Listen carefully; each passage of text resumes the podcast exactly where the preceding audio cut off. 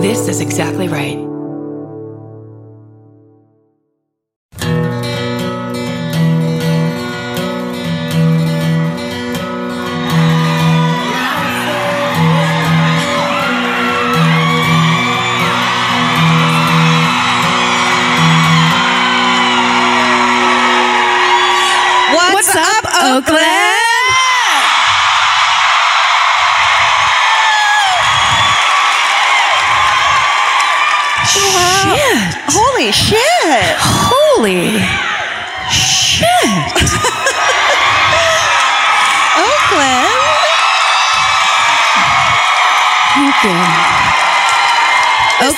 Fuck around. No, they, they sure really don't. It's not. They're not known for not fucking around. That's for sure.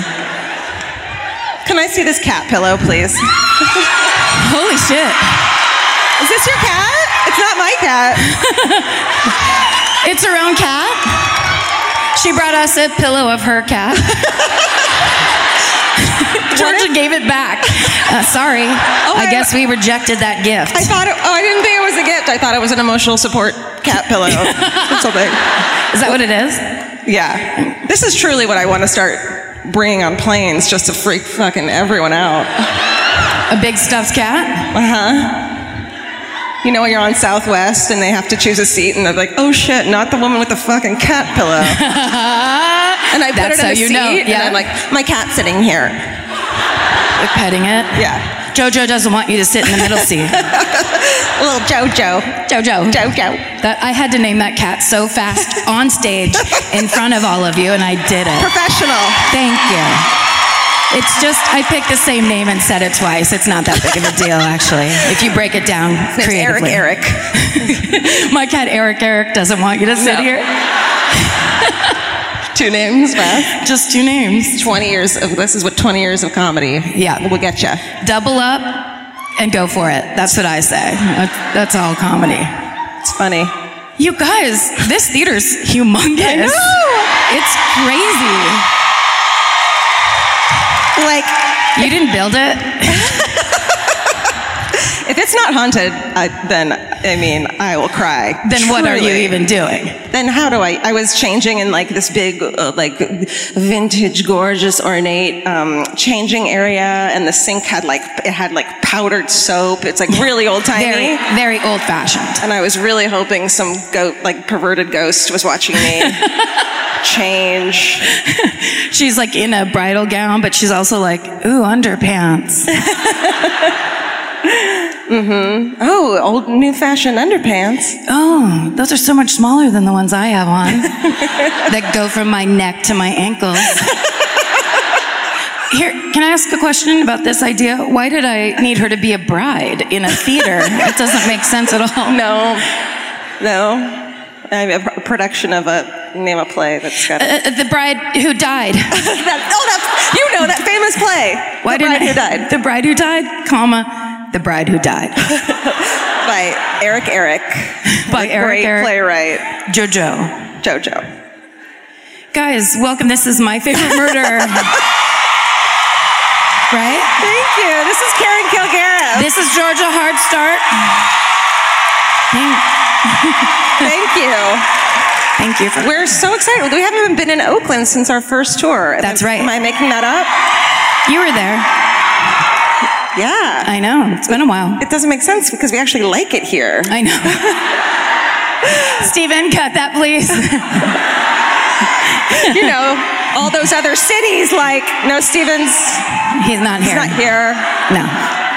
He's He a- act- he's not real, actually. I know. Tonight's the night you find out. Yeah. He's a ghost bride. He's a ghost bride This whole that edits our, records and edits our show. He doesn't understand modern underwear. it's real weird. It's kind of weird, actually. is. Last night, speaking of cities, we were in Sacramento. Good segue.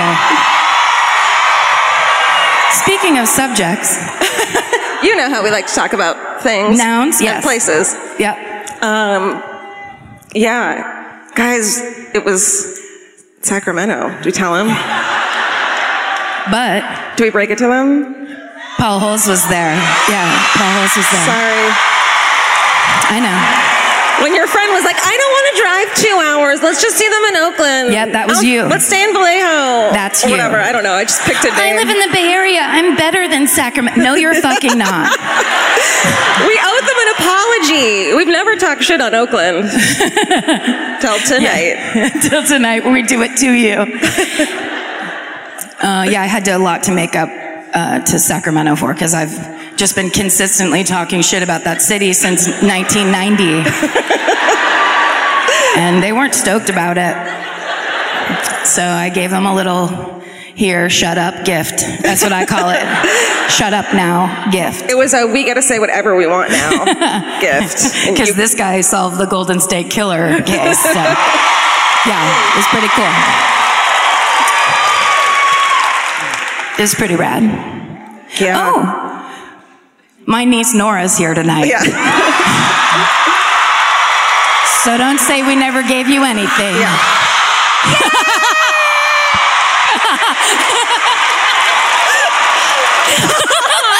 so cute. Yes, that's right. Perfectly done. Performance. It runs in the family, ladies and gentlemen. We can't stay off the stage. The Kilgariff oh God. talent is just. Here's what I love. Backstage, I was like, "Hey, do you wanna you wanna come out on stage? Do you wanna see what it's like?" And she was like, "No, no, no, no, no." I go, "You can just like it's, it'll be fun. You can do like a cartwheel or something." She's like, "I don't know. I have to practice." Because I was like, how funny would it be if she accidentally broke her wrist? like, not funny, funny, Not but funny, like of all the things. Like, Weird, funny, you know. ironically funny. Not that funny. I'd sign her cast. But I thought we were gonna have to like tee it up and then Sure. beg her to come out. It seemed like it was gonna be a problem, and she came without. just when she heard her name, I bet my sister was standing backstage going, "Go now and smile, act like you like it." Your sister just becomes a nightmare mom all of a sudden. She's she's there. Um, do you want to show them? Oh, this is a picture that I showed in Sacramento last night. Is my way of explaining why I hate it so much. But then I thought you guys might want to see it too because it's fun.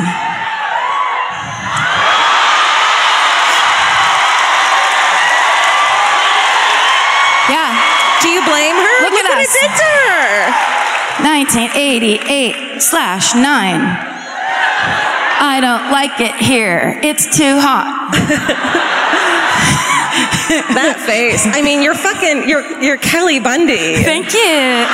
Oh, You're like truly like that's. I wanted to be Kelly Bundy so bad, and you're just like effortlessly. well, do you mean because of the rage? Yeah. Yes. Kelly Bundy in the biggest t-shirt she can find. Eh? A. I just love that I was clearly. That looks like a solid three hours of makeup Yeah. just to stand in a dorm room, a dorm room with like fucking Coors Light bottles all around me. It's like, And what was the effort for? And then an effort too, and then being angry that you're there. That's right. I get ready to then act like I want to leave. That was my whole kind of my whole approach. And that's my friend Patty Riley, who who uh, I went to college with. The reason I went to Sac State is because Patty Riley was going to Sac State, and she goes, "Hey, um, will you go to Sac State with me?" And I was like, "All right, that sounds good." And then that was my roommate, Shelly Wilson, who just, we, you know, got paired together randomly Oh. because I didn't turn the paperwork in in time to be Patty Riley's roommate. It's a long and very typical story. So Shelly was from Modesto and she was like Reba McEntire's number one fan. And here I come with my Echo and the Bunnymen poster, like, let's get modern. we had fun. It was good. Oh, did she? She looks like someone you gave her first cigarette to. Which I'm not talking shit. I have plenty of those friends in my fucking wake. She, well, she partied, but she just wanted to get in there and get her business degree and get the fuck out, like most people at Sac Oh, good for her. Whereas I was trying to develop a create a body of creative work. Stuff to tell stories about later. That's right. On stage in Oakland, for example. Right? What we love is that eh, maybe some of you were like born in the 80s and you don't know that back then They all don't born in cheer the for your 90s. fucking selves. What? They were all born in the 90s. Really? Yeah. And they're here? They got in? They're old enough to like vote. Go What? vote, everyone. Oh, please vote. Uh, yeah. Wait. For good people.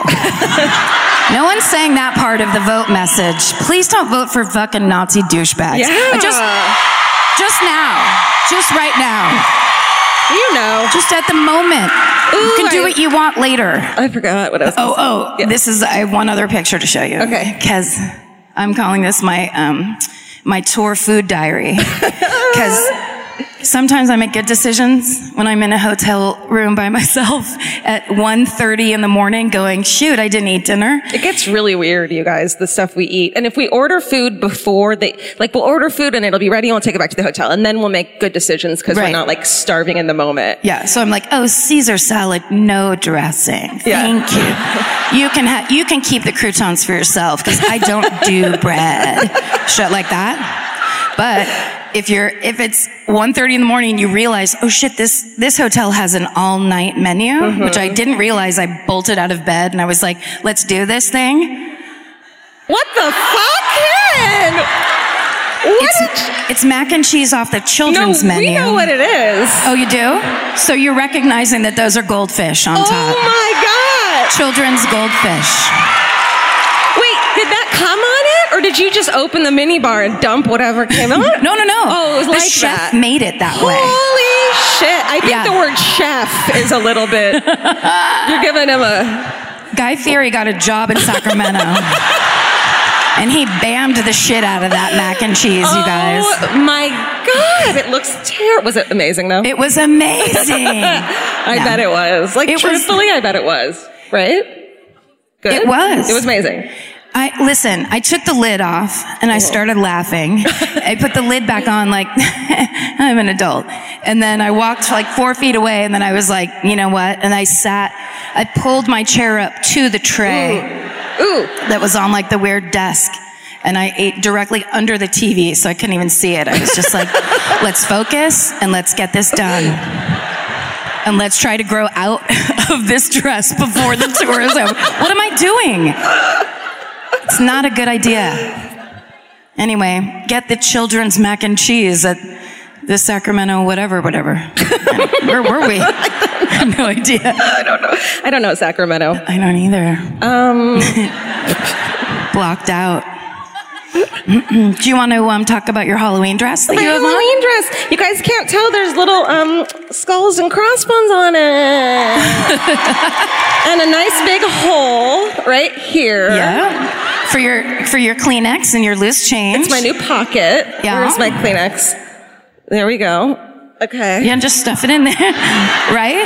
Absolutely. Now you're free to gesture wildly while you tell a story. I was so encumbered earlier with my tissue.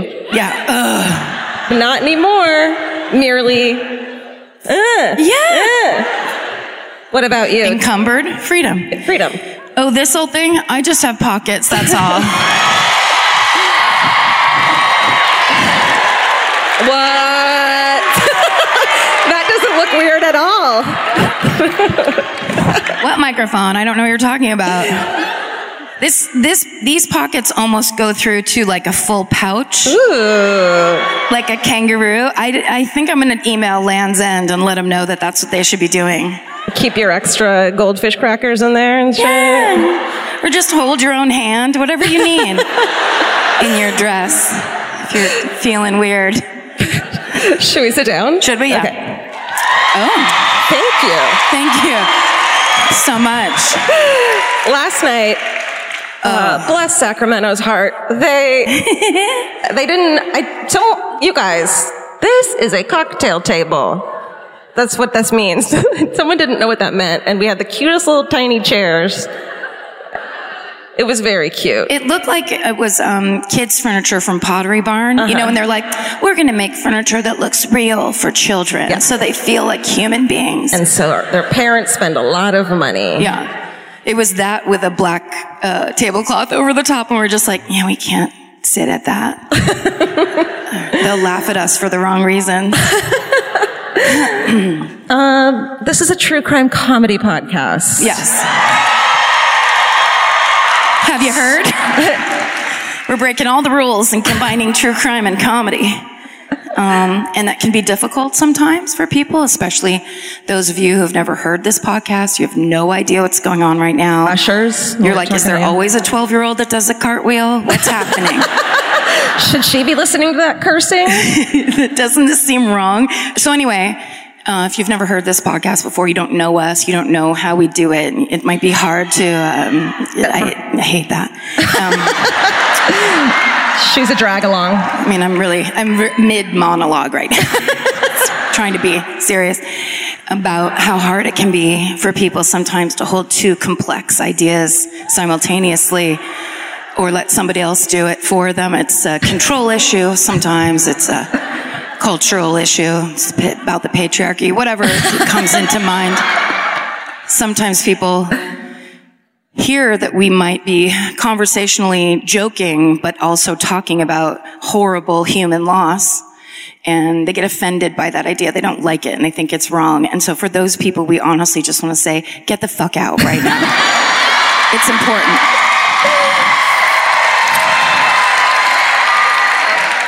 True. Like we'd rather you just take a nap. You can you can just take a nap. We can't see your face. if you just took a nap right now, it'd be fine. Or if you're really offended, you could actually turn your phone flashlight on, hold it over your face, and make sure we know how mad you are. Sure.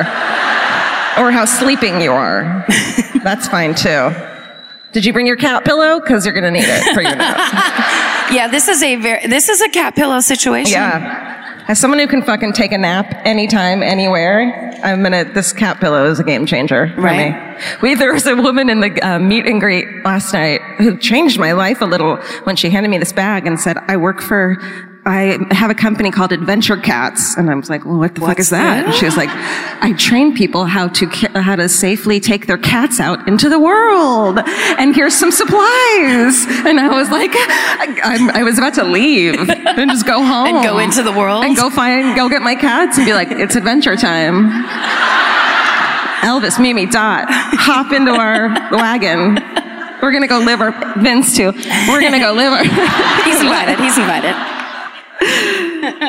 God, I miss that lady altogether. Are you sure she was really there? I don't know. She was really just telling me some crazy, some story about her job, and I was like, "Adventure cats," and just made shit up of what I wanted to hear. She's like, I'm a nurse. Adventure cats? What? No, You're training cats to do what, you say? I deliver, Deliver babies? babies. yes, that's a good sign for comedy. our baby jokes are synced, and so are periods. This is the comedy version of the red tent. We're all on the same cycle of comedy. Cheer for menstruation. Menstruation, it's a part of life. Uh, Nora, get out here. let's tell us. Let's tell Nora about her period. Oh, she's she gone would now, by like- the way. So she's not. I mean, truly, she her once we sat down. Sweet Laura was like, "Let's get her out of here." Yeah, she shipped her out. I can beat myself now. You I can, almost had a panic attack. F and S it all over the place. Nice. Good action on that. She really is not listening anymore, so don't worry. We're not that terrible of people. Well, my nephew, who's eight, once I was in the car with him, and he was like, "I want to listen to your podcast." And I was like, "Okay, you can listen to the beginning, but not the murder part." And immediately, I'm like, "Fucking cunt!" Oh, time. I'm like, "Never mind. Sorry, shit. Don't tell your parents." it is really funny when it like a bunch of my relatives came last night. A bunch of my relatives are coming tomorrow. And they always like, especially the ones that are like my aunts and uncles and stuff, they're always like, congratulations. they have no fucking clue what to say. They're just oh, like, well. we, we thought you, we explained to you this wasn't allowed. That was colorful. Well, At least it wasn't my dad in New York when we did the Beacon. Like the Beacon Theater is a big fucking deal. And my, I flew my dad out to New York and I put him up in a hotel and I'm like, he'll finally be proud of me. And afterwards he comes backstage and what does he say? he comes in the dressing room and goes, that was cute. and I was like, get out. I don't care if you're her father. Get the Marty, fuck out of Marty. here. Well, that was cute. No, it was not cute in any way. There's nothing cute about it. That's the, completely the wrong adjective. And that's why I keep trying to get his approval. Yay. Still. Yeah. No, it's fine. Someone like, oh, People get so upset. his name is absolutely Marty. That's correct. Marty. If If you're like me, you're always looking for a story to dive into. Whether it's a family drama or a mystery to solve, the key to getting hooked is the details. I need rich visuals and intricate storylines, and June's Journey has that and more.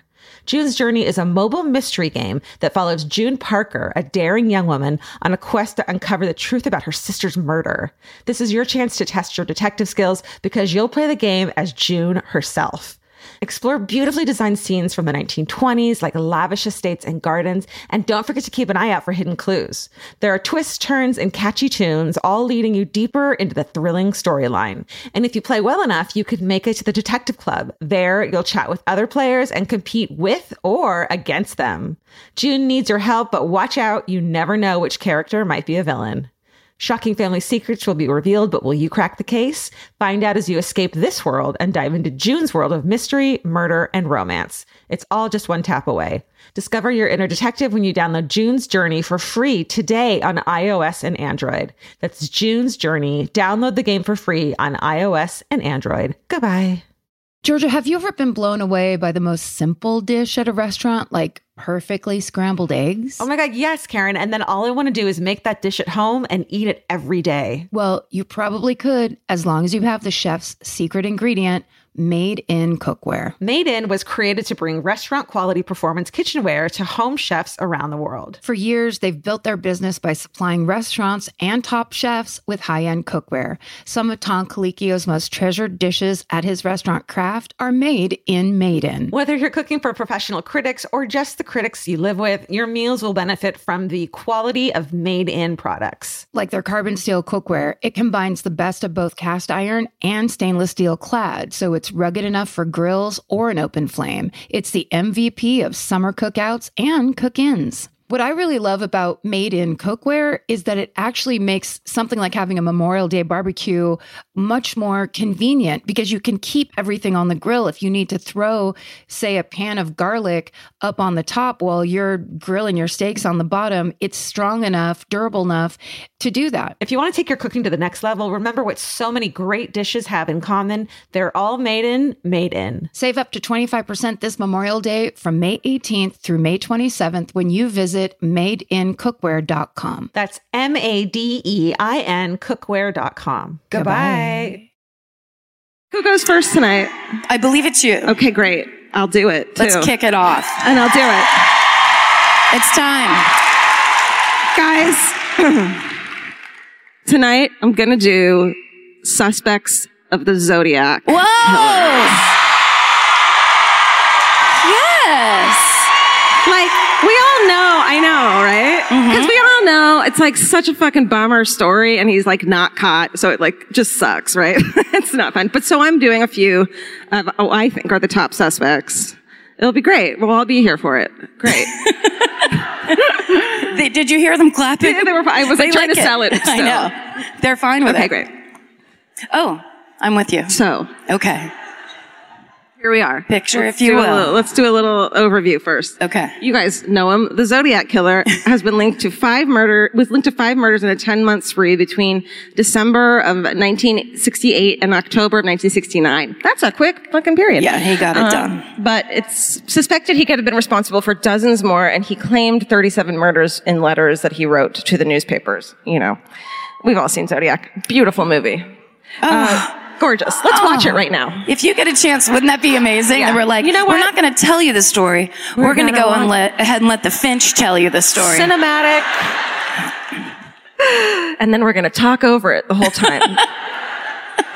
so the first murder that's attributed to the Zodiac took place on the night of December 20th, 1968, when 17-year-old Dar- David Faraday and his and 16-year-old uh, Betty Lou Jensen were shot to death near their car in a remote spot in Lake Herman Road on the outskirts of Vallejo, California. Nuh-uh. Nobody lives there. I might need some help with names, by the way. Uh, at the time, police were unable to determine a motive for the crime or a suspect. They were fucking, it, they had no idea. The next murder attributed to the Zodiac took place early in the morning of July 5th, 1969, when Darlene Ferrin, who was 22, and her boyfriend, Mike Maggio, Maggio? Maggio, Maggio? Thank you, 19, I didn't really say anything. totally meant to look that up, but uh, this ponytail It looks French, time. so I think you did it right. Thank you. Okay. They were sitting in a parked car in a remote uh, Vallejo location of Blue Rock Springs Park, you know. Uh, and they were approached with a man with a flashlight. The figure fired multiple shots at them, killing Ferrin and seriously wounding Maggio. Then on July 5th, 1969 at 12:40 a.m., a man phones the Vallejo police that same night. I should have just said that. that We'll edit as we go. Okay, early that morning. So then this guy fucking gets on the horn and he's like, uh, Vallejo Police Department calls him, reports and claims responsibility for the attack. And he takes credits for the murder of Jensen and Faraday six and a half months earlier. So this is like their first break in the case. The police trace the call to a phone booth at a gas station at Springs Road and Tulum, Tulomini, Tulum, I had no idea what she was saying. into another road about three tenths of a mile from Ferrin's, from their home and only a few blocks from the Vallejo department, but there's nobody there once they get there.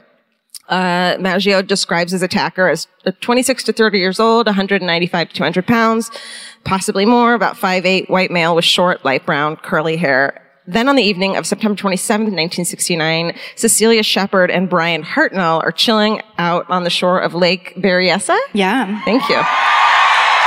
Oh my God. Remember when we partied there? cheese sandwiches and was it so much fun? Said that guy had that boat. That's in Napa County. When a man, It's great grapes.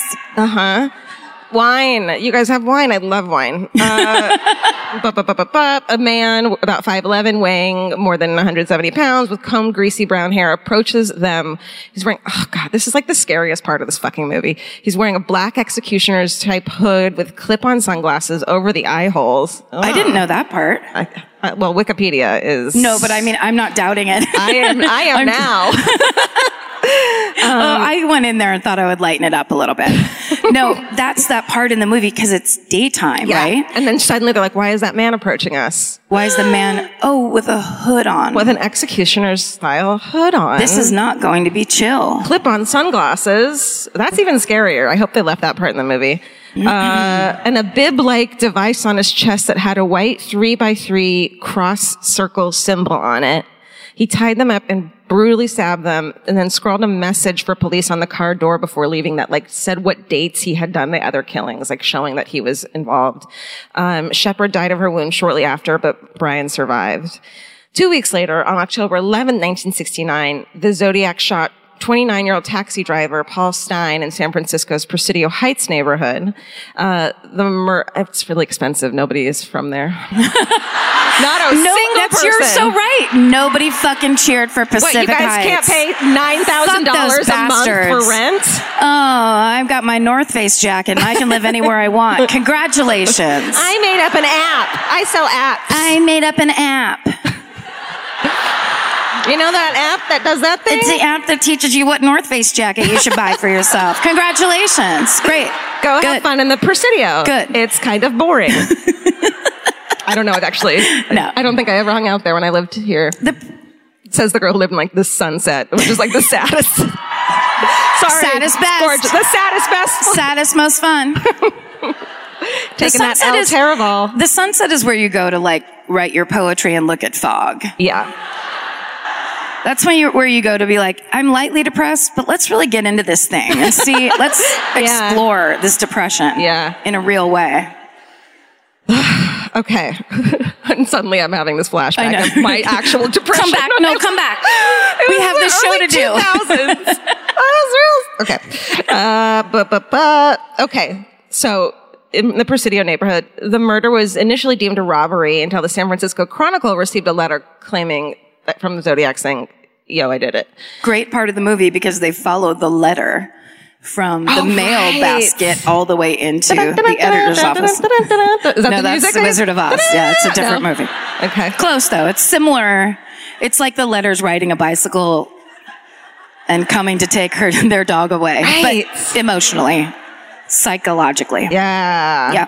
At least five other murders have been tentatively linked to the Zodiac Killer, including the 1963 shooting of Robert Domingos and Linda Edwards near Santa Barbara, California, and the 1966 stabbing death of college student Cheri Jo Bates in Riverside, California. Um, over the years, Zodiac, there's these, you guys, these people are it's like they're, you know, really into true crime or something. Oh my God, so weird. I know.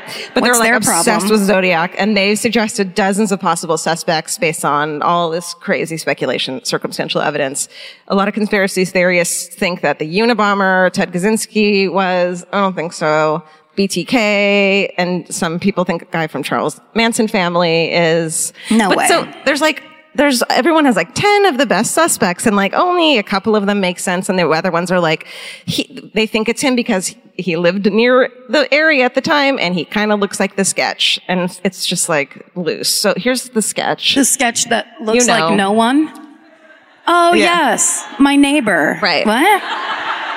Oh, I feel like what's so great about like with the Golden State Killer being caught and the fact that he looks nothing like any of the composites, like kind of here and kind of there, and he changed his look so many times, probably on purpose, Right. That you just can't rely on that anymore. That he doesn't look like the sketch or does look like the sketch. well, I bet you that no matter what, that that guy doesn't have army issue black frame glasses anymore, just because those were, I think, required in like Yeah. 1965, Right. and maybe the buzz cut's not there anymore. Yeah, maybe some more wrinkles around the eyes, and maybe he has some sort of defining features, like Maybe a human being would. a single one, just a mole. maybe a mole, and He also, doesn't he look like, ew, what's that smell? Did you empty the garbage? That's what he's doing there. Yeah. Fuck him. Who was supposed to empty the garbage? dick? God damn that dick. Shut up. okay. Shut so I'm doing like my three that I'm like, these, I think these are the most, make the most sense. You think they're all the Zodiac? I think they're all the Zodiac. Okay. Hmm? And there is, and I, there is, okay, here we go. Look. Listen. Listen, Right. I was swallowing, sorry. Sorry.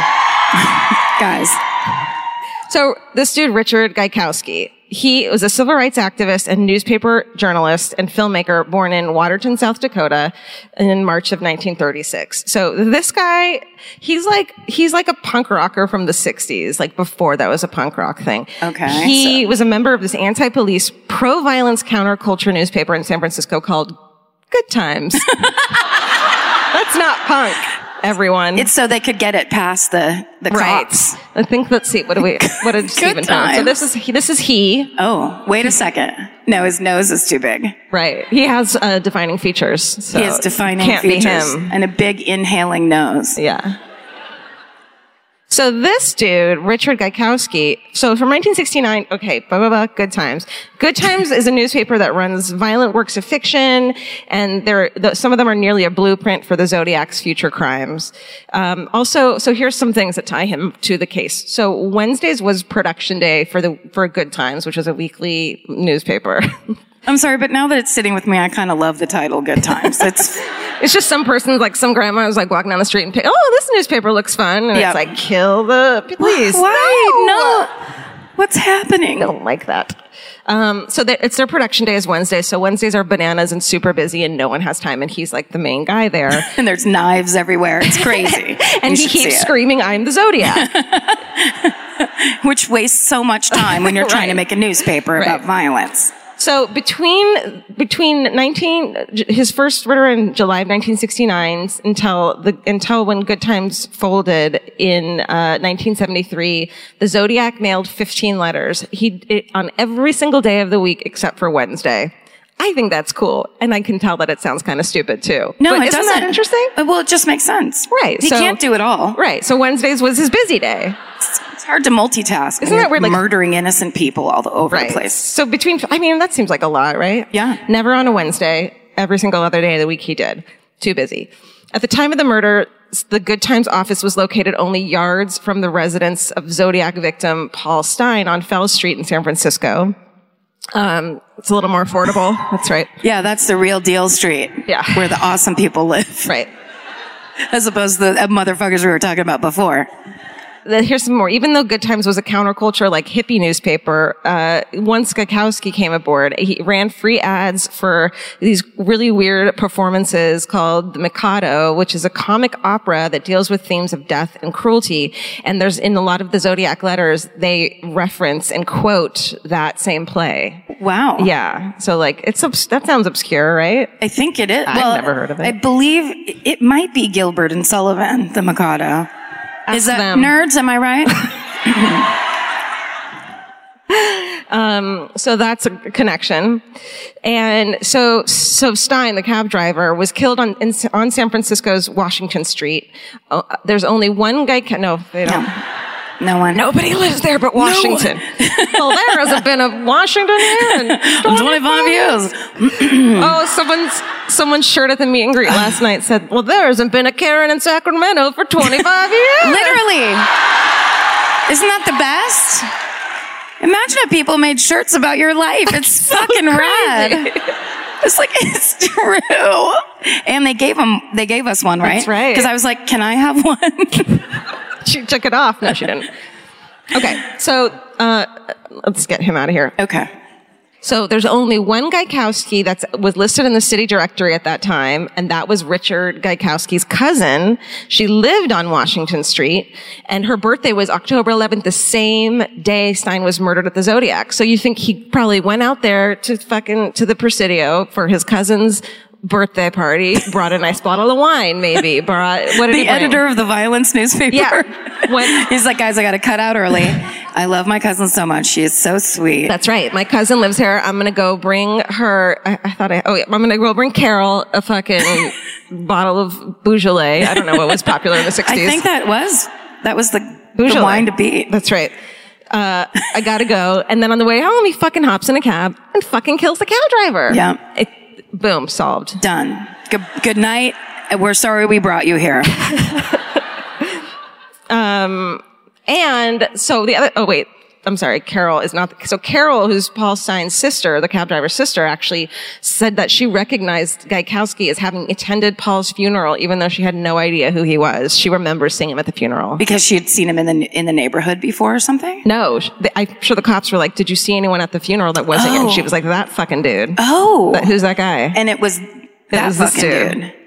Okay. But then again, he was a journalist, so maybe he sometimes just went to, no, you don't fucking just drop into funerals. No, you know, No, they're the worst. People crying and everyone's like, "This is oh my god, I, I'm so sad." Yeah. Oh, how else do you feel? um, can I ask you a couple questions? That's true. About crying. That's true. Plus, they didn't know it was uh, Zodiac at first, so Right. maybe yeah. Okay. Also, This guy is looking good. I know. I like him for it, as they say. yeah, we're insiders. Yeah. We're friends with a cop now. that's right. Same as Paul Holes. Mm-hmm. Gaikowski served in the army in the 1950s and he trained as a medic. Okay. And one of the medic's tactics there was that they learned was to tear the clothing of a bleeding victim to use as bandages if they didn't have access to the proper equipment in the field. And they used the undershirt first with the shirt tail being preferred if tucked in because it was, what's it called when it's clean? Clean. Clean. Sanitized. I mean, not real. Clean, I guess would be a better word. Clean's the perfect word. Clean is a good word. So they, so that's what, that was the tactic they used. And, uh, on October 13th, 1969, the San Francisco Chronicle received a letter from the Zodiac containing, containing a portion of, uh, Stine's bloody shirt that was taken from the scene before the cops got there and took credit for the killing. And what was sent was a neat rectangular tail piece of the victim's shirt that had been torn off perfectly by the killer. Whoa. So he's only one person and the army is huge, but still. so let's I'm- not let it go. Let's jump to conclusions. okay. Also, the dispatcher who spoke with the Zodiac on July 5th, 1969, named Nancy, she said it was his voice. But I think she said that about a couple of those suspects. So, and it was like 40 years later that she said it was him. Sorry, are you talking shit on Nancy? No, no, I love Nancy. She's that's one of the hardest jobs. Taxi dispatcher. So, okay, here's this big thing.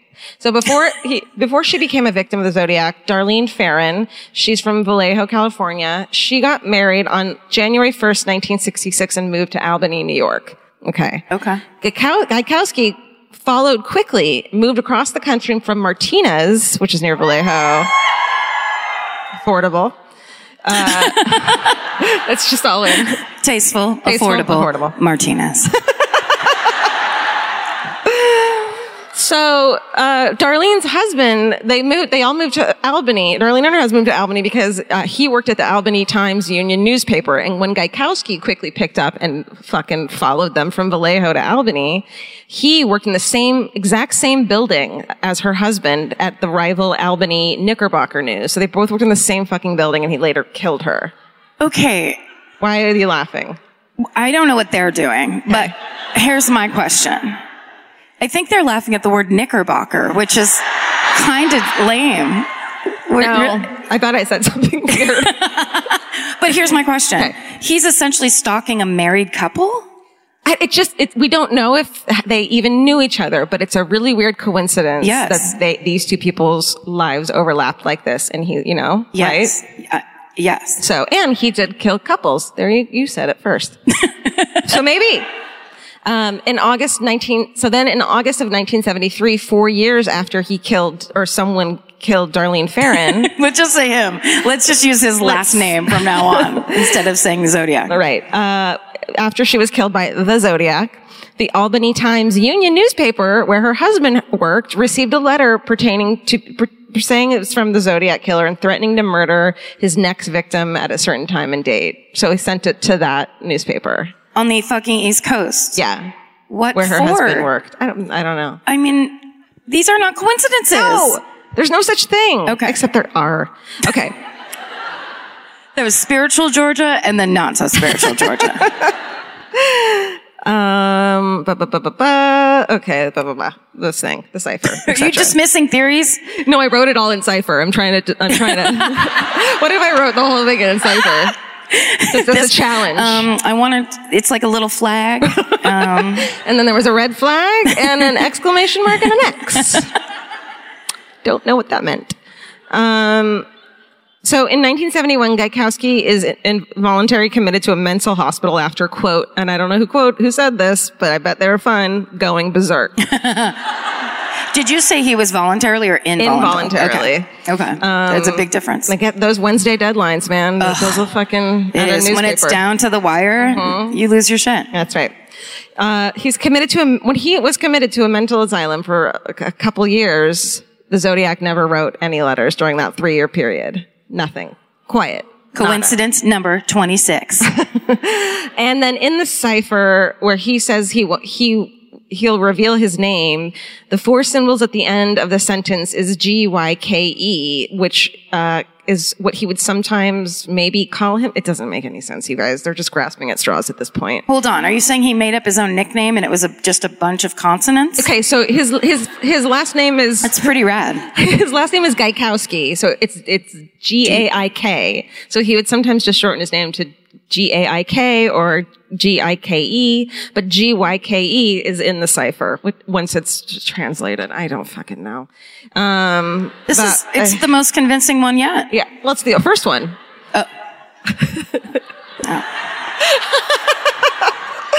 Shoot. Yeah, but I agree. Okay. Uh, to date, his DNA has never been tested against the Zodiacs, and uh, he was, but he was cleared of fingerprints by the FBI in 1989 because they had fingerprints at this the taxi driver Stine's uh, in blood, and uh, he died of cancer in San Francisco on April 30, 2004, and the SFPD have ruled him out as a suspect. Dang it. But the DNA thing is like, so they, they got the DNA off the letters, off licked stamps and the licked envelopes, but what if he had someone else fucking lick them for he him? would absolutely take it down to like a 7-Eleven and just be like, um, can I get a pack of Marlboro Reds and really quick lick this? just do Totally. it. And have a weird look in his eye where you, if you worked there, you'd be like, uh, okay. Anything else? yeah. That and like the, uh, it sounds like like that kind of thing. He liked to fuck with obviously with the cops with these letters. So why wouldn't he fuck with them with like fingerprints and his saliva and all, like the, if the fingerprints could even be faked? You know what I mean? Well, and also, were they the fingerprints inside a cab where uh, 100 people are all day, every day? But they might have been in blood, so I don't know what that, you know. It's so complicated, this one. God, this is hard for us to solve tonight. But we're gonna sit here until we do. until we run out of canned wine. I say the piece I like the most is that th- ripping the material because I've never heard that like Uh-huh. Yeah. connection before. That's so interesting. Creepy, right? All right. And this guy, okay, the next one is everyone's fucking favorite. This dickhead, Arthur Lee Allen. Yes, God. What a dick. We call All right. him Mr. Squirrels. really? No, I mean from the movie. Oh, yeah. Remember? No, I don't. Okay. Clearly. I barely remember anything. Who's he played by again? I know you'd know this. He is, hold, that's going to take me probably 10 minutes no, no, to it's the of. comedian who's got like the bald. Arthur Lee Allen? Yeah. No, no. It's the husband from Fargo, the movie Yes, Fargo. yes. It's him. And I do know his Who name because he he's my friend Sarah's stepfather. Uh-uh. Yeah. Weird. And he is, he's super cool. He's a really good actor. And he also used to be the dungeon master for her group's, um, Dungeons and Dragons. Yeah, isn't that rad? So he would be there like, now you're an elf or whatever. And I was like, I almost am going to do Dungeons and Dragons. Do you remember his name? It's going to take me a second. Who did I think it was? It was that comedian. No. Did you think it was Dave Koechner? Yes. yes, yes, yes. She's talking about Dave Koechner, who, who is from Anchorman. He's um, the cowboy guy. Yeah. Right? That's- But they look exactly the same. Right. Yes. So it's on them, not yeah. me. And that's it's not your fault in any way. Okay. But, but, but. Arthur Lee Allen. He's born in Honolulu, Hawaii. You guys know where Honolulu is. On December 18th, 1933, he's, he becomes the most scrutinized of all the suspects. And he's also the only suspect ever to be served with search warrants by the police, which is crazy. Out of all these crimes, the only person to have fucking gotten a search warrant? That's bananas. Okay. Uh, in our friend Robert Graysmith's book, he's, uh, and the, which, Jake Gyllenhaal, you know him as Jake Gyllenhaal. Right. Uh, he and and the movie, which the movie Zodiac is based on, he's portrayed as the prime suspect, played by our fr- friend and stepdad to all. Arthur Lee Allen. Someone knows it. Luth Dobberson. Lou Dobbs. Luth Dobberson. That's not even a name. Luth. Luth. we got it. She's got it. Thanks, I got it. Say it again. Sluve Selberton. It's not Lou Solverson and it's not Lou Silverton. She's doing her best. We'll get it later. It also doesn't matter. we could probably have someone in the front row just Google it real quick. So that that person isn't mad. Does anyone want to just be a, sta- sta- a stand? It doesn't work when you Yeah, it doesn't yelling. work. Here, four girls just went, okay, everybody at the same time. You just, you, can you see it in your mind's eye of four people who are like, we're going to solve this problem. We're going to save this show. Thank you so much. I want everyone right now to come up on stage and one person, we're going to yell something to you from the audience and you have to guess what it is and no one's going to It's get never it. gonna work. You're, you can't, you hear, Edison! It's all you can fucking hear. Also, because yes, will you say it? John Carroll Lynch. Thank you. Luke, Hold on. Did you guys know Danny Google's here tonight? Holy made the shit. app. He It's- made the app. He He's lives the the inventor of the app Google. Thank you so much. okay. Very good. That was it Very worth- good. Bye bye. Not worth it. Great, great exercise. Moving on. Okay, blah, blah, blah, blah, blah. Zodiac. Uh, Allen was questioned by police in 69 and again in 71 after his former friend, cause yeah, dude, you wouldn't stay friends with this guy. This guy named Don Cheney. He's like, yo, uh, you guys gotta look at my friend. We were hunting and he was like, you know what I want to do one day is kill couples at random. I want to call myself the Zodiac.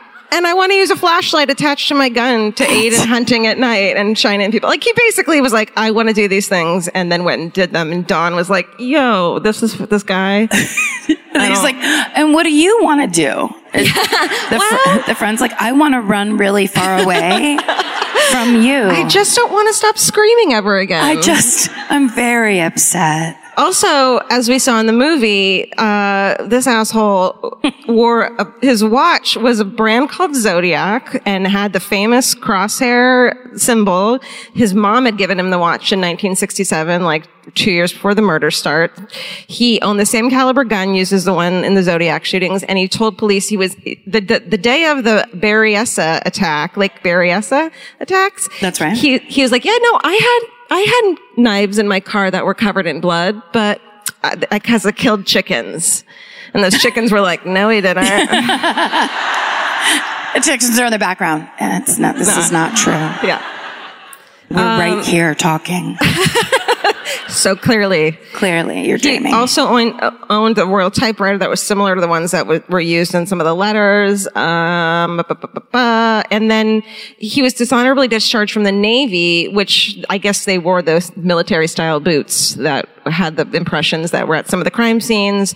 And he was also, guys, a fucking pedophile. So even if he wasn't, Ah. like, I'm listening to this, uh, this like recording of him being like, how, how, like old timey voice, how dare they? And I would, I could never kill anyone. And I, you know, you, a person can't get a good, uh, innocent until proven guilty. And the whole time it's like, you're a fucking pedophile, Yeah. dude. So you don't, you don't get a fucking, You don't get anything. you don't get anything. Goodbye. You sh- Goodbye forever. You know what he gets? Hmm. He gets a trailer full of squirrels. Exactly. Come on, let's talk about that scene from that movie Yeah. where also because they're in Santa Rosa, which is right by my hometown, right?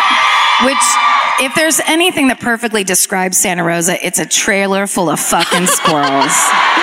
It just like. I don't know. Do I want to go up there? Do you like loose squirrels in a trailer? Then have at. Let me show you his stupid idiot face. Oh, it looks just like uh, the comedian from Anchorman, doesn't he? it kind of looks like every dude in comedy. Yeah.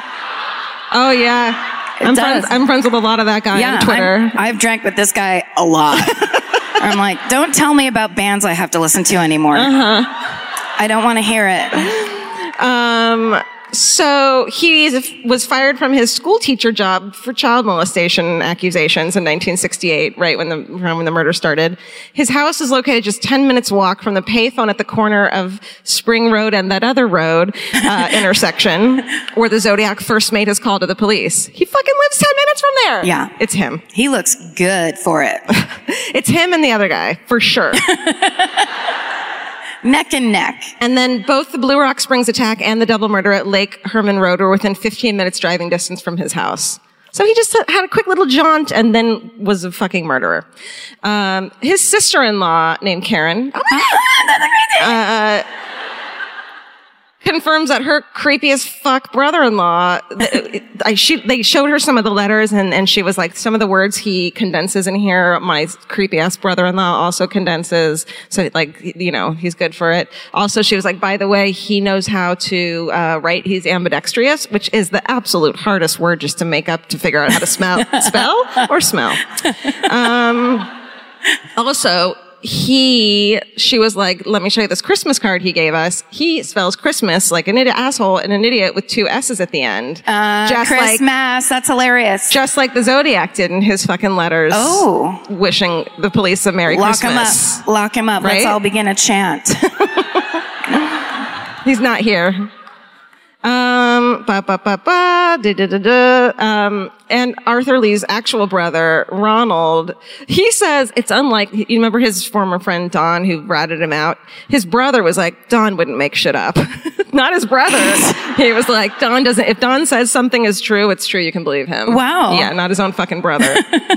not that insane child molester. Um, he also Don also confided to uh, the brother that uh, Arthur Lee Allen had made inappropriate ad- advances with his children. So that's probably why they were former friends, and he is a murderer. Okay, It's- yeah, we're on strike 52 now Mm-hmm. with this guy. there's a connection with Darlene Ferrin because she worked at the IHOP, um, and he loved to hang out there. Also, Well, I mean, we all do. I know. And and he's also a suspect in the Santa Rosa hitchhiker murders, where at least seven unsolved homicides of female hitchhikers in Sonoma County and Santa Rosa in 72 and 73. Some of the wires that was used to tie up these victims match the wires in the uh, Zodiac shit. There was chipmunk hair Yes. on everything. Right? That's your favorite. Yes. He lived in the area. The guy was rodent crazy. Yeah. Um, he was arrested in 1974 for child molestation, and he went to prison for a while, and the Zodiac letters stopped then as well. And then, as soon as he got out, uh, like a couple months later, they get another letter. Uh, and then Michael Mageau, who survived the Vallejo attacks, pointed him out in 1991 as the dude, but he, you know, he had, he kind of said a couple weird things. So they were like, well, we can't, we can't use this. This asshole dies of a heart attack in 1992. Um, they say, well, he didn't match any of the descri- descriptions. His fingerprints didn't match and, um, his palm print didn't match. DNA didn't match. Saliva, all this shit. Um, and But again, could it be that thing of like it's trickarooing. Yeah. Yes. Right. The Annals of Unsolved Crime, famed JFK assassination researcher. I don't know what I wrote here. This guy, Edward Epstein, and I, I think this is fun. Let's go with this. Thinks that Arthur Lee Allen could have been responsible for the first two attacks, but a copycat or copycats were responsible for the rest of them, which I think is a cool. I don't know. And Don't then the you think- letters were all by one person. Yeah, but I, I feel like that they would say that was a copycatter because the Zodiac was so like, pay attention to me Yeah. and put this in the newspaper or I'll kill a bunch of kids on a bus or whatever. Like, Yeah. I don't think they would allow, the Yeah. real Zodiac would allow somebody else to like s- step on his shit like that. For sure. Um, and Thank you. I'm a professional uh, criminologist, psychologist. Um, so for nearly f- five decades, police and, and amateur sleuths have tried to, to name who he was. They can't figure it out, uh, and it's still unsolved. Here's the final, our final suspect. I, which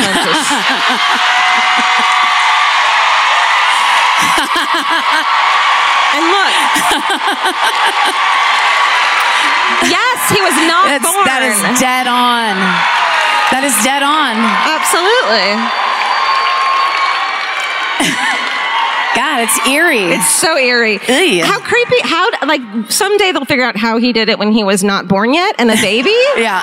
But, fuck. I think it's more of intention and what you have in your heart Definitely. that could create ser- serial killing and when you're a toddler. yeah. And those are the Zodiac suspects that I like. that was I awesome. Beautiful. Beautiful button. Yeah. Thank you. Now we're cooking. With fire.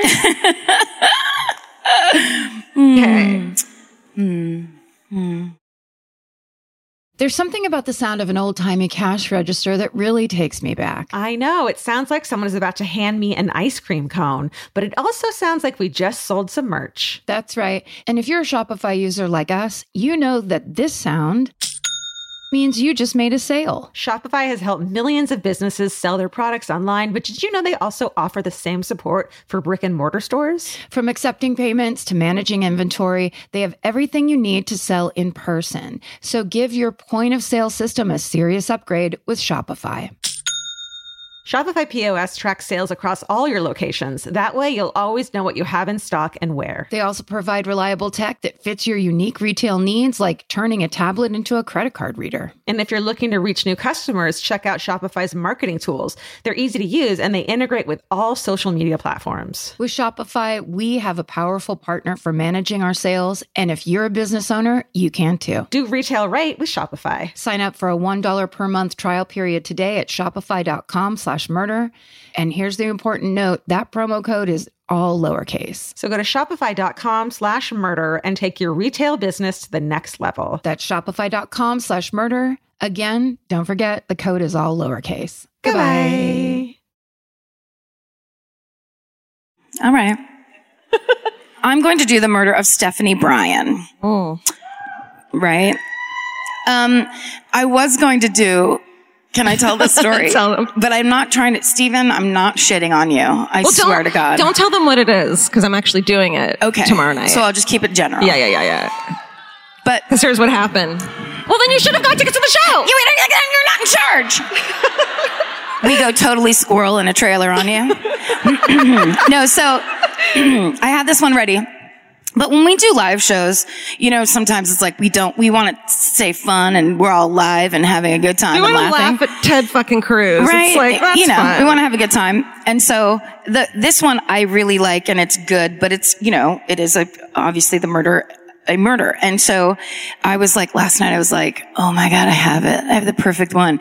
Cause it's just something that's happened around here that you will find out tomorrow night if you go see Georgia tell her story. So I text. if you're going, you should plug your ears and then we'll tell everyone else. Yeah, that's right.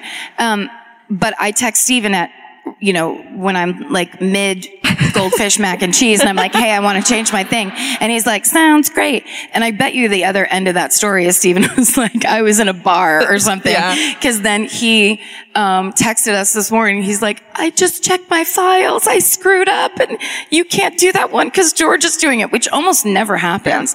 Um, I was like, no, Karen can't have that. He texted me, was like, I screwed up and I told Karen she could do it. Da, da, da, da. And like, I think he was waiting for me to write back and be like myself of like, it's okay. I'll figure it out. But like, it's, I, it's already in the works. There's no way I can't pick another one. And I'm No. like, tell Karen she's fucked. I'm not fucked. Sorry, Steven. Like sending him to the wolves. Like, go tell her she's in shit up a creek or whatever. I'll just say that I just love the fact that everyone was scared to text me. That's, I'm just saying, there's definitely downsides to being a big bitch, but there's tons of upsides, which is no one says shit to you about anything. Thank you. Thank you so much. I'm learning that. It's fun to be a bitch and just be like, well, you need to tell Karen Yeah, fix she's it. fucked. Sorry. Fix it. You learn that also if you make daily television, where like if Oh. somebody if somebody fucks up, there's oftentimes, and I'm sure in, in uh, lots of people's jobs, if it's like a high pressure job, and there'll be people that come to you and they're like, um, I really screwed up this thing and whatever, and it's like, well, that's your problem. Yeah. It's the most are you- satisfying thing in the world how are to you gonna do. fix it? Fix it. Fix it or get fired. so Steven got fired. So Steven is fired. Never talk about him again. No. I probably shouldn't have told you any of that, but I like to do a behind the curtain peek into. anyway. Okay. they so love it. basically, this story is, uh, I'm just going to do a retelling of one of my favorite episodes of the TV show A Crime to Remember, which is one of the best produced true crime television shows on TV. They basically took the old idea where if you're going to do a true crime reenactment, you know, like we've been watching really shitty, really violent and, and kind of, I would say, sexist reenactments where like, it's like, do you have to stab the girl in the red bra again? We get that part. They, you said it already. Yeah. Well, a crime to remember, basically they do all old, um, cases and then they make these beautiful, it almost looks like a movie where Yeah. they do these reenactments that are really gorgeously shot and really well put together. So, um, it's a great TV show if you haven't watched it already, but I know you all have. So you're like, shut up. um, so this, uh, takes place in Berkeley in spring of 1955. Yes. Uh, UC Berkeley, the fighting. Um, barbacks. Yep, the fighting barbacks. we really love college sports and we follow all the teams. That's right. And we want to make sure that every city we go to, we acknowledge your team. we acknowledge your team and we really your we uh, you know support your whole college experience Right. which no one gives a shit about um, okay April 28th, 1955, uh, Stephanie Bryan's a 14 year old girl whose family has just moved to Berkeley from Massachusetts about two years before. Her father's a doctor. Her mom is a homemaker. Who, they have five kids. Stephanie's the oldest. She's smart, she's quiet, and she's a rule follower. Um, so when she is not home from school by four o'clock, uh, that Thursday afternoon, April 28th, 1955, her mother immediately knows that something's wrong immediately. So she immediately starts calling around. She calls the school and she calls um, Stephanie's friends and nobody's seen her. And then she finally gets a hold of Stephanie's friend, a girl named Marianne Stewart. And Marianne Stewart says, yeah, we walked home when school got out. We walked to the library and we checked out some library books.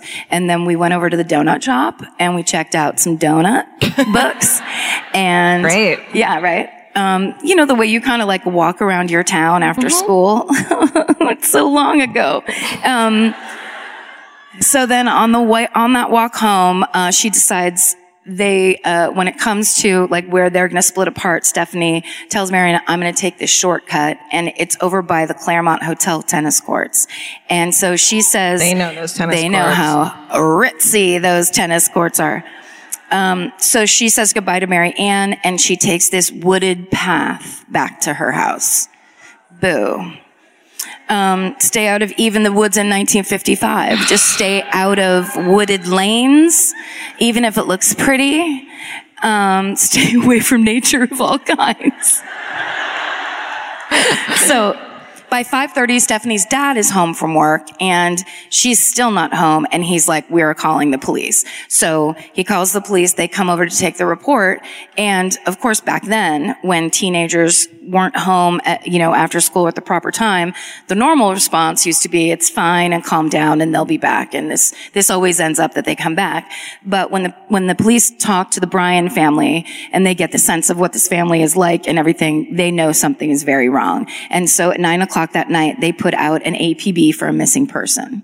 So this was also, it's 1955, which feels kind of late, but it was still the time where reporters, like reporters would hang out in the police station and listen for APBs so they could write stories. And they would also go to, like if the police were going to serve a, a search warrant, mm-hmm. they'd go with the cops and then just stand around ready to like write down stuff that got found. Like they're, the, they were right there with everything. So, um, they, there's a bunch of reporters in the station when the APB goes out. So they hear it, they immediately report that a girl has gone missing, you know, in the afternoon. Um, that day and tips come flooding in immediately. Most of the, the first reports, um, talk about a man who was driving erratically with a young girl in the back of the car who matched Stephanie's appearance. Um, and basically the only thing most people could say was that the car was brown and um, that the man had brown hair and that there was no license plate that they could see. Um, so the police start to theorize that because Stephanie's father is a doctor and they, you know, they kind of live in a nicer area, that maybe her disappearance is kidnapped for ransom. So they tap all of Bryan's um, phones and 32 hours later, a call comes in. So a man demands $5,000 for Stephanie's safe return. And he tells Dr. Bryan, you have to meet me, take, bring this five grand, no cops. And, uh, Dr. Bryan, cause he's a smart person, is like, hey, all cops, come with me. And they go down to make this exchange and they end up arresting an 18 year old who had nothing to do with it and was basically just trying to get money from a grieving family. Yeah. Four days after Stephanie goes missing, a man is driving down Franklin Canyon Road, which is an hour away from Berkeley. Don't act like you know that road. Um, he pulls over uh, because he needs to go pee in a field, mm-hmm. and he walks out into this field and finds Stephanie's French book laying out there. Mm. So, um, police. How many people? I was thinking this as I was watching it. People would have just like tried to pee on the book Yeah. and then leave and never talk about it or think about it again. Me, it wouldn't even cross my mind that that's what that's is for. But I will say because because the APB went out so early and because the reporters talked about it so much, all Oh, yeah. of the Bay Area knew there was a 14 year old girl that had gone missing and possibly was kidnapped. Everybody Yeah. knew it. Um, was that an attack of some kind or just like Something collapsed. okay? Let us know if anyone needs help. Someone was offended that I would pee on a French book, which I understand. It was a tool. um, okay, so so they take this lead and they're searching all over that area. Um, police spend three months interviewing any random creep that has ever done anything even slightly weird in the Bay Area. It must have been fun. Um, It's just like a like a uh, what's it called? A school. Uh, never mind. what? You know when they when they do uh, when they go on a field trip. It was like a field trip to creeps. Yeah. A police field trip. Yeah, they would all get on a, a little bus Uh-huh. Like, and just go to the creep's house. All the, the cops would come to you back then. Yeah. And you'd be like, no, no, no, stay there, creep. So, so the entire three months though, the, the newspapers talk about it constantly that everyone's still looking and they really keep it in everybody's, in the front of everybody's brain. Mm-hmm. Um, so that July, a 33 year old cosmetologist in Alameda, right? The best. Love your swap meet. her love your coastal views her name is georgia abbott uh-huh. no one's ever named georgia Never. Ever. twice in one night she goes into her basement to look for a hat what Ooh. to wear to a costume party and she- Okay. she opens a box and inside it she finds a red purse that she doesn't recognize. so she opens the purse and inside she finds Stephanie Bryan's ID card. Hmm. yes. So she calls the motherfucking police and she's like, is it is it her house or is it like an apartment building? it's her own house. Uh, Creepy feelings. Who does she live with? All right. We're about to meet them. okay. So the, so when the, when the police come to the Abbott's house, they immediately recognize the purse as Stephanie's from uh, uh, how Stephanie's mother described all the things that she had with her that day. Um, and so they question the entire Abbott family. So they talked to Georgia first, and as she's explaining, I went down, I had costume party, and It's gonna the time. It's like a jaunty little so thing. crazy. And the guy's there with the pencil, like, no one gives a shit. Give me facts. Um, but as she's doing that, she goes, what was that? Uh, party that we had, Otto? What party did we come in? And then Otto comes in and he's like, it was a country and western party. Oh. Um, I'm now doing impressions of the people that were in a crime to remember. This is, Oh. this is low rent, guys. Um, uh, but he get basically answers and they, and so then the cop's like, oh, well, how long have you two been married? And she's like, oh, he's not my husband. My husband's in there. and then the cop looks over and there's just a dude in the dining room eating dinner alone as if the cops aren't at his fucking house. Just like, mm-hmm, You think he was eating macaroni and cheese with goldfish crackers on it? could have been. Immediately. But, but using a knife on it where they're Oh. like, this is suspicious. This we is don't weird. like this guy. Okay. So there, of course, the cops are like six red flags of like why uh, why are Otto and Georgia so cozy Mm. and um what is and who's that fucking guy in the dining room? um, so uh. That Burton Abbott is her husband. He's 20, a 27 year old Berkeley accounting student. And, uh, he and Georgia have been married for seven years. They've lived in the neighborhood for five years. And Burton's mother, Elsie, also lives in the house. But when the cops ask where she is, Burton says she doesn't like it when people intrude. And so she left.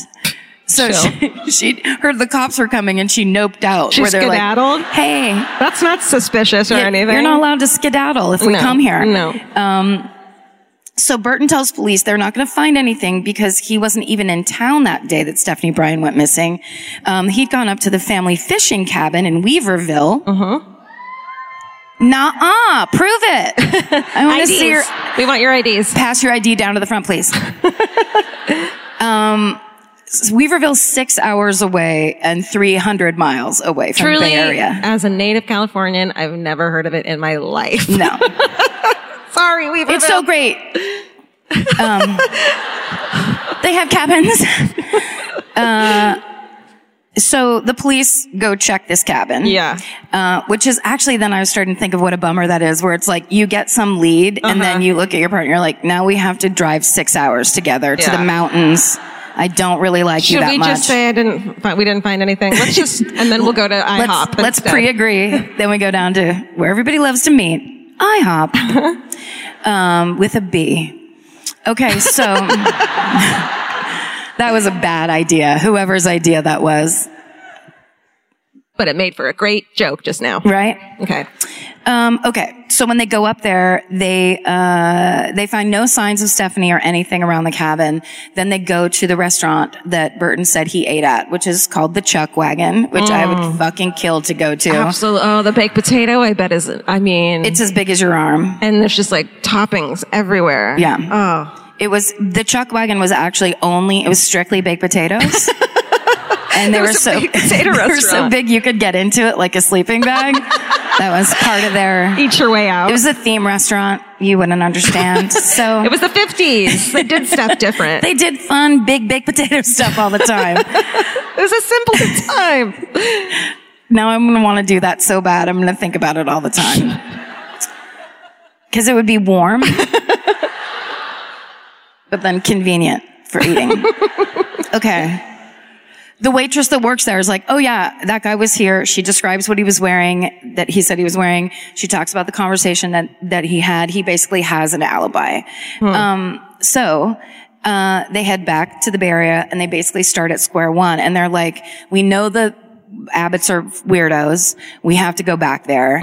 There's, wh- Oh, the reason they said when they were like, well, how would we why would anyone find a missing girl's purse in your basement?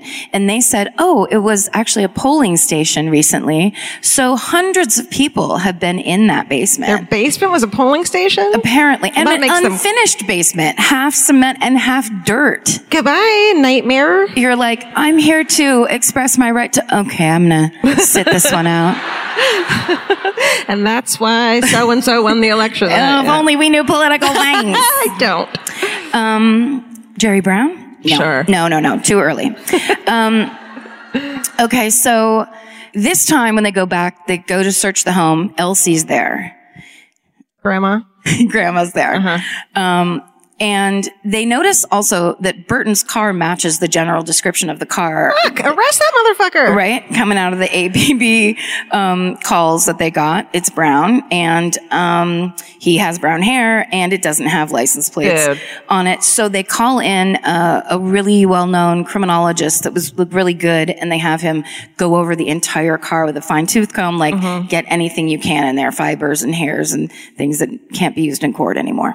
Um, then they begin digging up half, uh, digging up the dirt part of the of the basement. Oh. And as they do it, the reporters are down there with them, like standing around Smoking- chain Yes, smoking cigarettes. smoking in a small basement and watching other people do hard work. And so they're right there when they hit upon something and they pull up the library book Stephanie checked out the day that she went missing.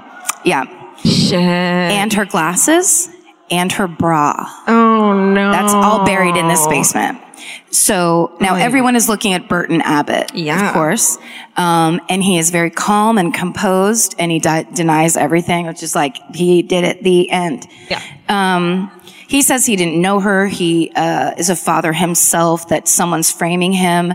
Um, he tells police anyone could have stashed those items right after they voted in their last municipal election. You know, that guy who showed up with a shovel to vote. Yeah. I bet it was him. I, you know, here's the thing. I thought he was a miner or maybe a gardener. Gardener, maybe. I don't judge people. I want them to vote. Yeah. It's the political God-given process. right. It's important.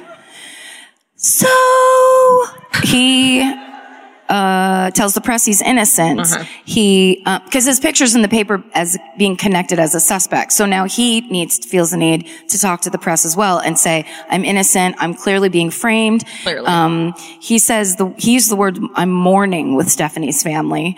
Um, and he volunteers to give a polygraph test. Um, and the police are like, sounds great. We'll see you there. So, uh, as he uh, is being given the polygraph test, he basically is asked to retrace his steps for uh, everything he did on Thursday, April 28th. He says he spent the night in um, the cabin, at the fishing cabin. And uh, then when he talks about his route home, he calls it the quote, zigzaggiest route you ever did see. I mean, What are you, a fucking old timey something? perv? Yeah. Get out of here. That's, that alone should be like five years in the slammer. sir, you're just not using your head, sir. He also mentions taking a shortcut along Franklin Canyon Road, which is the uh-uh. same road where Stephanie's French book is found. Oh. Oh, come on, dude. Right, but the polygraph test comes back inconclusive. So, just as they're ready, the cops are like, we have to start over at square one, start re-interviewing everybody, whatever. They get an anonymous note telling them that it's not Burton, but they need to look closer at Georgia and Otto. so, they decide to talk to the one person who hasn't talked yet, and that's Elsie Abbott. Elsie, get your ass out to the dining room. Elsie, you crabby old bitch, get out here. they in the crime to remember thing they keep showing her and it looks like she's sewing but it looks like the the director said well i can't tell what she's doing. So she's sewing with a big piece of yarn like you used to in kindergarten. Remember to be like you can sew this shape of a rabbit or whatever but it's like just six pieces of yarn Yeah. that's that's what elsie's doing on the couch Elsie, no one's buying it. we don't elsie stop fake sewing okay. It makes you look more guilty. it's like And- you're whistling. and old and dumb. Okay. So when the cops sit down with her, she immediately throws Georgia under the bus, saying she's a tramp who Wait. jumps from man to man. This is very weird. She slut shames her daughter-in-law. Great. Um, and she claims that Georgia has been unfaithful to her son. Um, so then the cops are like, so it could possibly be that Georgia and Otto are having an affair and Otto is, Otto did it and he's framing Burton so that he can have Georgia all to himself. And, and then kill people as well. Um, wait, they go talk to talk to Otto's neighbor, and Otto's neighbor um, says that she heard screaming coming from his garage on April 28th. Yep, and now her shovel and hoe are missing from the just garage. bring this up, neighbor. Should, this is one of those neighbors that's like, oh, I have to remember to talk to the police about the screaming. And she's like, oh, guiding lights on. I'm just gonna. she's that lady. Okay. S- all right. So the her, police shit's, her fucking shovel's gone. Her shovel's gone. Her hoe is gone. They're screaming. There's screaming that needs to be discussed. Mm-hmm. Um, who doesn't immediately be like, listen, there's screaming and it's in a garage. Yeah. So zero things are happening that could be good. Yeah.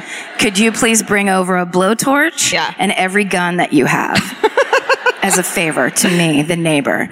Um, when they bring Otto into the police department, he denies having a sexual relationship with Georgia and he says everything his neighbor said was a big fucking lie. Mm-hmm. And he says that he was paying a traffic ticket in Alameda at the time of Stephanie's disappearance, which is of course proven to be true. So he has a rock solid alibi. Hmm.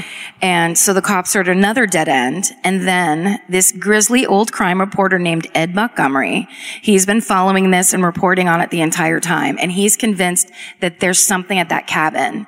So he goes up to, back up to the cabin in Weaverville, woo, woo, and he brings um, a photographer with him and they start walking around and they walk around the um, grounds of the cabin and just searching everywhere because it's just all overgrown and they do it all day long. And then finally he goes you know what? We're, let's get some bloodhounds up here.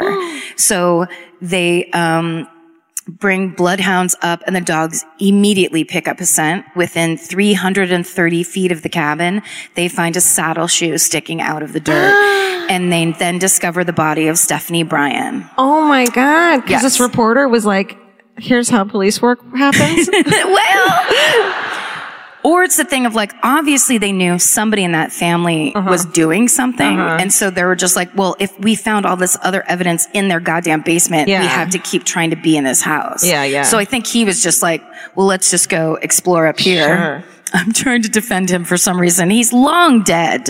um, okay, so they put together the in the coroner's report. They find out that she had been killed basically right after her abduction. Um, it was bl- a lot of blunt force trauma, um, and they found her underwear were ar- like around her throat, Oy like she'd been strangled with them. Um, so they go and arrest Burton Abbott. Um, and her body was too badly decomposed to conclusively prove she'd been raped, but they did charge him with rape and murder, Yeah. kind of anyway. Yeah. Um, so when it, when he goes to trial, he gets there and he's acting like he, it's like his first day on the red carpet. He's smiling Mm. and joking with reporters and like ch- being really charming and stuff. the and reporters everyone's are like, "Oh "Get away from me, God." so, uh, not acting like someone who's about to face the death sentence. Right. Um, so there's no evidence that directly connects him except for the circumstantial evidence of it being in his polling place home. Dude. So, but the pro- prosecution argues that Burton Abbott attempted to rape Stephanie Bryan and when she resisted, he killed her. And he got on the stand and testified for four days. Oh shit! I know. He said, I have nothing to hide. I'm innocent. I will confess. I will not confess to a crime I didn't do. And he was very calm and soft spoken and saying, this is a monstrous frame up. Um, the jury was out for seven days. They came back. And they found Burton Abbott guilty of first degree murder. He's given the death sentence and they send him to San Quentin. Yay. So oh, I'd, I'd hold, personally, I would hold, but you can, Guys. it's also good to express your feelings in the moment. she's got bad news for us. I've got bad news for everybody. Burton's execution is scheduled to take place uh, at 11 a.m. on March 15th, 1957. So basically, it's a very boring explanation, but he goes through. There's an automatic um, appeal process if you get the death penalty back then, um, but then that's denied, and then his attorneys appeal. Um, d- directly, they try to then do another one to the governor. Um, but Governor Goodwin J. Knight is Oh, that's what I was going to say it was. yeah, you know, that's that's the name you're gonna that's tick. was on the. Um, Goodwin J. Knight, the great governor of California in 1957. You remember him with the big mustache? He was out at sea on a naval ship, just fucking around. So there's people getting uh, killed. Uh, in jail and people trying to contact him and say maybe this is entirely circumstantial therefore maybe he stays in jail for the rest of his life but we don't kill him. And they can't get a hold of him. There's a phone on the ship and every time they call there's two phones on the ship. Both lines are busy. Who's on the phone? who is gossiping on the phone? what naval re- reserve? girl you would not believe hold on. Yes? He just puts one down. Uh-huh. yes? The navy. um space work and character work Amazing. um Truly. So they, the lawyers hold a press conference so that on TV they can say, we're trying to get a hold of the fucking governor and he's on a Navy ship doing crazy ass shit. Someone Can hang the please fucking phone back hang up." up the phone? Hang up the phone. My God. Um, so it works and he calls it. Jeez. So this is at nine, uh, nine o'clock in the morning and he ends up granting a one hour stay on the day of the execution. That's almost like a prank. It's not cool. No. Yeah. So then it's basically, it's denied. Um, the Su- Supreme Court, like a writ comes through. It's all shit I don't understand. I want to say it. I can't do it with confidence. Let's skip it. Great. Um, but then they try another route, uh, going to the federal level. It's denied as well. So they call the governor again. The lines are busy again Dude. Uh, it was it was the Pacific Bell Navy ship that they just had. um, ah, that's an old reference. Um, it's fucking. I'm so. maybe a, how about a call waiting reference? Like, Like- needed to get call waiting. they should have done Star 69 Star 69. and then found out who was calling. They had a hamburger phone. a phone shaped like a hamburger. Oh, Juno. So, so finally they have the, uh, this was a classic thing. I don't know if anybody remembers before call waiting. You would, if you were on the phone with your friend, Mm-hmm. sometimes if like your mom's friend really needed to call for some reason, Mm-hmm. they'd have an operator break into the call. So somebody would like click and be like, get off the fucking phone, you seventh grader. That's right. That happened to me. Yeah. So that's what they have to do on the Nutso Navy ship where everybody was communicating. So at 1112, Governor Knight calls the warden and grants Burton Abbott a stay of execution. Here's the problem. They had started walking Burton Abbott down to the gas chamber and he was in the chair. Oh. And uh, exactly on time at 11:15 while the warden and the governor are still chit-chatting away on the phone, Uh-uh. they drop 16 sodium cyanide pellets. When does Ashton Kutcher pop out and go, pranked? Guys, don't even freak out. Never. They, the gas drops, it begins to fill the chamber. Burton Abbott takes a big, huge gulp of breath and holds his breath. the warden, the governor's like, look, I'll stay. We can do a stay. And the warden goes, it's too late. wow. Thank you.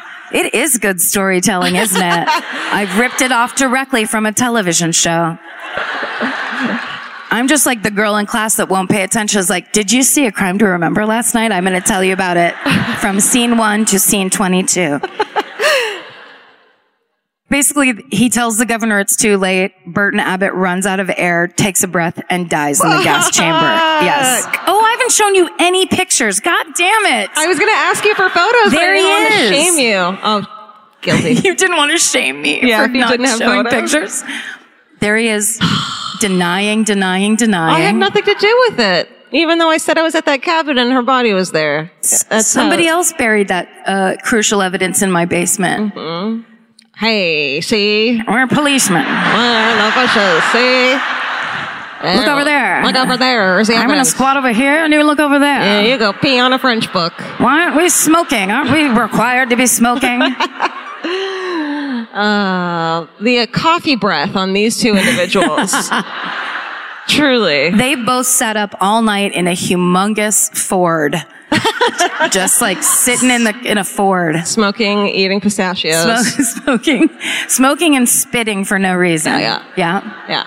Okay. Great job, guys. You love um, it. You did it. Oh, this is Elsie. Oh, oh. My daughter-in-law's a slut, she says. oh. Okay. That's her. I don't like it when people intrude in my house. Yeah. Who does? Elsie. Okay. Great. I think we're on the last page. One moment. Okay. Um, Elsie Abbott, Burton's mother, believed that until her death at 100 years old that he was innocent. Um, she said that Burton was weak and slight and had TB as a child and half a lung, which proves that he could not have killed or carried or buried Stephanie. Oh, honey, I have bad news for you. He did all of those He did it. things. Um, she said she thought that she, after his death, comes out with this theory. She thinks it's her own brother, a truck driver in San Leandro named Wilbur Moore, right? You guys know. Um, she she basically says her own brother did it and not her son. Um, it's later revealed, this is the big twisteroo, that Elsie Abbott was actually the first person to find that red purse in the box in the basement two months before Georgia found it, and she just never said anything. Honey. She's Why would like, you do that? "Uh-uh, Blinders over my Oh, another purse I found, like the one I found in my son's b- room. This oh. woman was covering. All right. Wait, she found it in the room initially? No, that's Okay. I'm making up lies Shit. about his childhood Okay. because I'm convinced that he did it. Okay.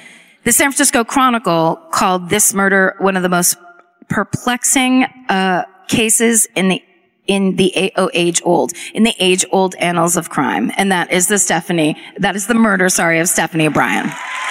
Wow.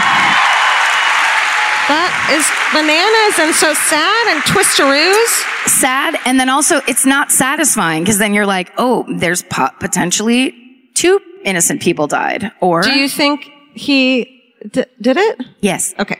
Uh, the thing of him holding his breath. Okay, anyways. I know it's really dark. Bananas. Do we have time for a home? Yeah, let's do a hometown murder. Oh, look who it is. It's Vince, Vince Averill, everybody. Vince Averill. Say hello. the podcast's husband. How's it going back there? It's good. Uh, it's come to my attention that the term hella originated in Oakland. What? In honor of that, let's keep this hometown hella tight. I'll be Thank right you. over. Okay. Okay, thank you. Okay, so that's we're gonna do you a couple rules really quick. I know you know them, but this is important. It needs to be local. Oakland would be ideal, um, but definitely Area. We don't give a shit what happened in Wisconsin. don't tell us about it. Uh, obviously, it needs to be quick because we have to get out of here at a certain time. So very, we need you need facts. I need to be beginning, middle, end those facts. It's great when you know what happened at the end. So like a button of some kind. Um, you can't be so drunk that you can't follow your own line of thought. That's important in life in general, but especially up here tonight. And just remember, if you get picked, that everyone hates you, so you have to go fast. Yeah. Am I Okay. picking? Yeah, do it. Okay. Who do we got? Do you have one, pillow lady? Yeah? Okay, come on up. Yeah, yeah. The pillow gal. Go over there. Fast. Quick. Quick, and bring that pillow for me. Immediately. I say fast six times, and she jumps up and down with the pillow. we don't have pillow jumping time here. I like to add a little extra pressure. She just ran out of the theater. She's running to that canned wine. oh, There she yeah, is. So am I. Come here. Get out of here. That was fast. Hi, Heidi. Come over here. I have What's a your cat name? shirt on too. What's your name? Um, Heidi. Hi, Heidi. Nice to meet you. Here, come here. Okay. Oh, Let me hold this. Yeah. Okay. That's that's Willis. Phyllis, I love Willis. Where are you from? Okay, I'm not from Oakland. Goodbye. But I'm from, No, no, I'm just kidding. I'm from California though, and this is really good. Where are you from? Um, I'm from Bakersfield. Let's hear it. Okay, so I'll go fast. I've told the story a lot of times. I was in seventh grade, and um, my grandfather um, had been in the news because he misappropriated some government funds. And, Oh. um, That's a good start. that- That's a good start. No, but that's a good start. So he was on Dateline, and Oh. that was not good in high school. But anyway, that was okay. So, but so Wait, is this what the cat's about? What is this? No, is this about the cats? No, I'm just saying, is that why you need a oh. cat? Oh, okay, it's yeah, fine. I was making a light joke. No, I yeah. shouldn't have interrupted you. It's okay. Go it's ahead. Okay. Oh my god, I can't believe happening. so anyway, so we lived out in this. My dad's a farmer. We live on the farm, and this house way out in the country, which happened to be Merle Haggard's old house. Does anybody know Merle Haggard? Yeah, sure. Yeah. Okay. so Merle Haggard lived on our farm. He bought some acreage, and he. Anyway, then his wife drowned in the river. You guys know the Kern River song? And she drowned. And so then he sold the house back. Okay. And so we lived in his house, which was in the, shape, the shape of a horseshoe, which is crazy. and it had a guitar shaped pool in the middle of it. Okay. It's crazy. And um, it had been abandoned. Well, not abandoned, but like nobody lived in it for seven years. And then we moved in it because my dad had to come back to Bakersfield because of the whole like lawsuit. Yeah, yeah, And yeah, yeah. We Anyway, get it. so he's working on the farm. But so my government, my dad, anyway, our family was in the news, which is not good for junior high. But um, so then people didn't like our families part of the time. And so my parents were out and I was at home with my brother who was in eighth grade and John Delaney, who was his friend. And I thought John was so cute. And, um, and my other sister who's special needs, she was asleep. And my other sister who's even older, she was out with her boyfriend and my parents were at a party. We were playing Monopoly and we started getting these phone calls like, we know that you're playing Monopoly. Who's your friend that's over? And like, your sister Erin is asleep. Where's Kara with her boyfriend? And we're like, oh my God, like, this is so cool. Like somebody, you know, it's like, somebody wants to get us. But no, this is before cell phones. So then my parents come home and we're like, mom, dad, oh my God, like somebody's going to kill us. And so they're like, yeah, yeah, yeah. Okay. So then the phone calls keep on coming and we're still like, oh my God. And my dad goes upstairs to the top of the horseshoe and I'm at the bottom of the horseshoe and I hit the phone rings again and I'm like, I'm going to pick it up and listen. And my dad's like, guys, like, I'm coming out. And he also said he was going to like rape us and all this God. Oh. stuff. Like he knew all of our names and he knew what we were doing. And so my dad's like, okay, motherfuckers, if you come out here, like, cause he's a farmer, he's like, I will kill you Yeah. because I have guns. That's right. And so, so then the guy's like, okay, I'm coming. So phone calls stop. Okay. So then in the meantime, my oldest sister comes home with her boyfriend, Gino Valpredo. And Yeah. Gino was super cool. He Yeah, was like we know Gino. the football team. Yeah. And so we're like, so they come up and we're like, oh my God, you can't believe this. Now they're coming. My mom's like, everybody go to bed. Stop it. And so, so, and that was like midnight because Kara's, yeah, it was probably like 1230. She was probably late. So it's probably 1230. And so then close the door, Gino. I think they kiss and then walk out. It's this was like the old school 70s mansion with like 200 yard like drive. yeah. Yeah, Yeah. Big wrought iron gate. And then door, like Gino's like pounding on the door. He's like, oh my God, let me in, let me in. A car just rammed down the gate. Oh shit. So this car comes tearing down the driveway. Like the horseshoe, like the outside horseshoe is all windows and the car just comes up and shines like in the windows. And my dad, he just comes down in his boxers with guns. and he's just like, he's like, John Delaney, poor kid is probably like, what are you in eighth grade? Like 13, 14? He's like, here's a gun. Son, have you ever used one? Gino, here's a gun. Jamie, here's a gun. and like, and I think John's like, ah, he's like, son, what do you mean Like, you know, and he's like, girls, get your sister Erin, who's special needs. And like, you don't wake up Erin. And so that was not good. So we're like, Erin, we have to go to the top of the horseshoe and get locked in. And so then my mom's on the phone with 911 and they're giving us keys because we're, we're farmers too. So like, here's keys to the, to the ATV and here's keys to the truck. And if somebody comes, you just go down Sparrow Carecase and just drive, just drive. And so then like, so then my mom's on the phone with 911 and then we hear a gunshot and my mom like she drops the phone so I grab it and the lady's like there's gunshots get your father inside well I was still upstairs so anyway the police come we're on a farm with all these oranges and whatever there's a big car chase and they never found him What? Did anyone get shot? no They never but found and him? John Valeni was never allowed to come over ever again Shit! oh my Hands down my favorite hometown of all time. Easy. Easy. Heidi, you fucking are you kidding me? Our gift to you tonight is that you get a podcast. Yes. You get a podcast. You broke every rule and you nailed it like unbelievably. That was amazing. Oh my God. Great job. So good. Heidi, everybody. Just Jesus. In the end. Yeah. So Of course, the girl with the, I don't know why I picked the one person with a cat pillow. And I was like, this will be normal. It'll be Yep, great. That's what we're gonna do from now Wow. on. Oh my god, that's my favorite story I've ever heard. It's fucking. yeah. She must be scared of like cars and headlights and fucking Horseshoes. keys and guitar-shaped pools. yeah. Merle Haggard. Heidi Jesus. nailed it. Heidi. Amazing. Wow. Oh my god. That was beautiful. Oh, Oakland, you angels. This you show sweet has been amazing. Thank, Thank you, you guys so much.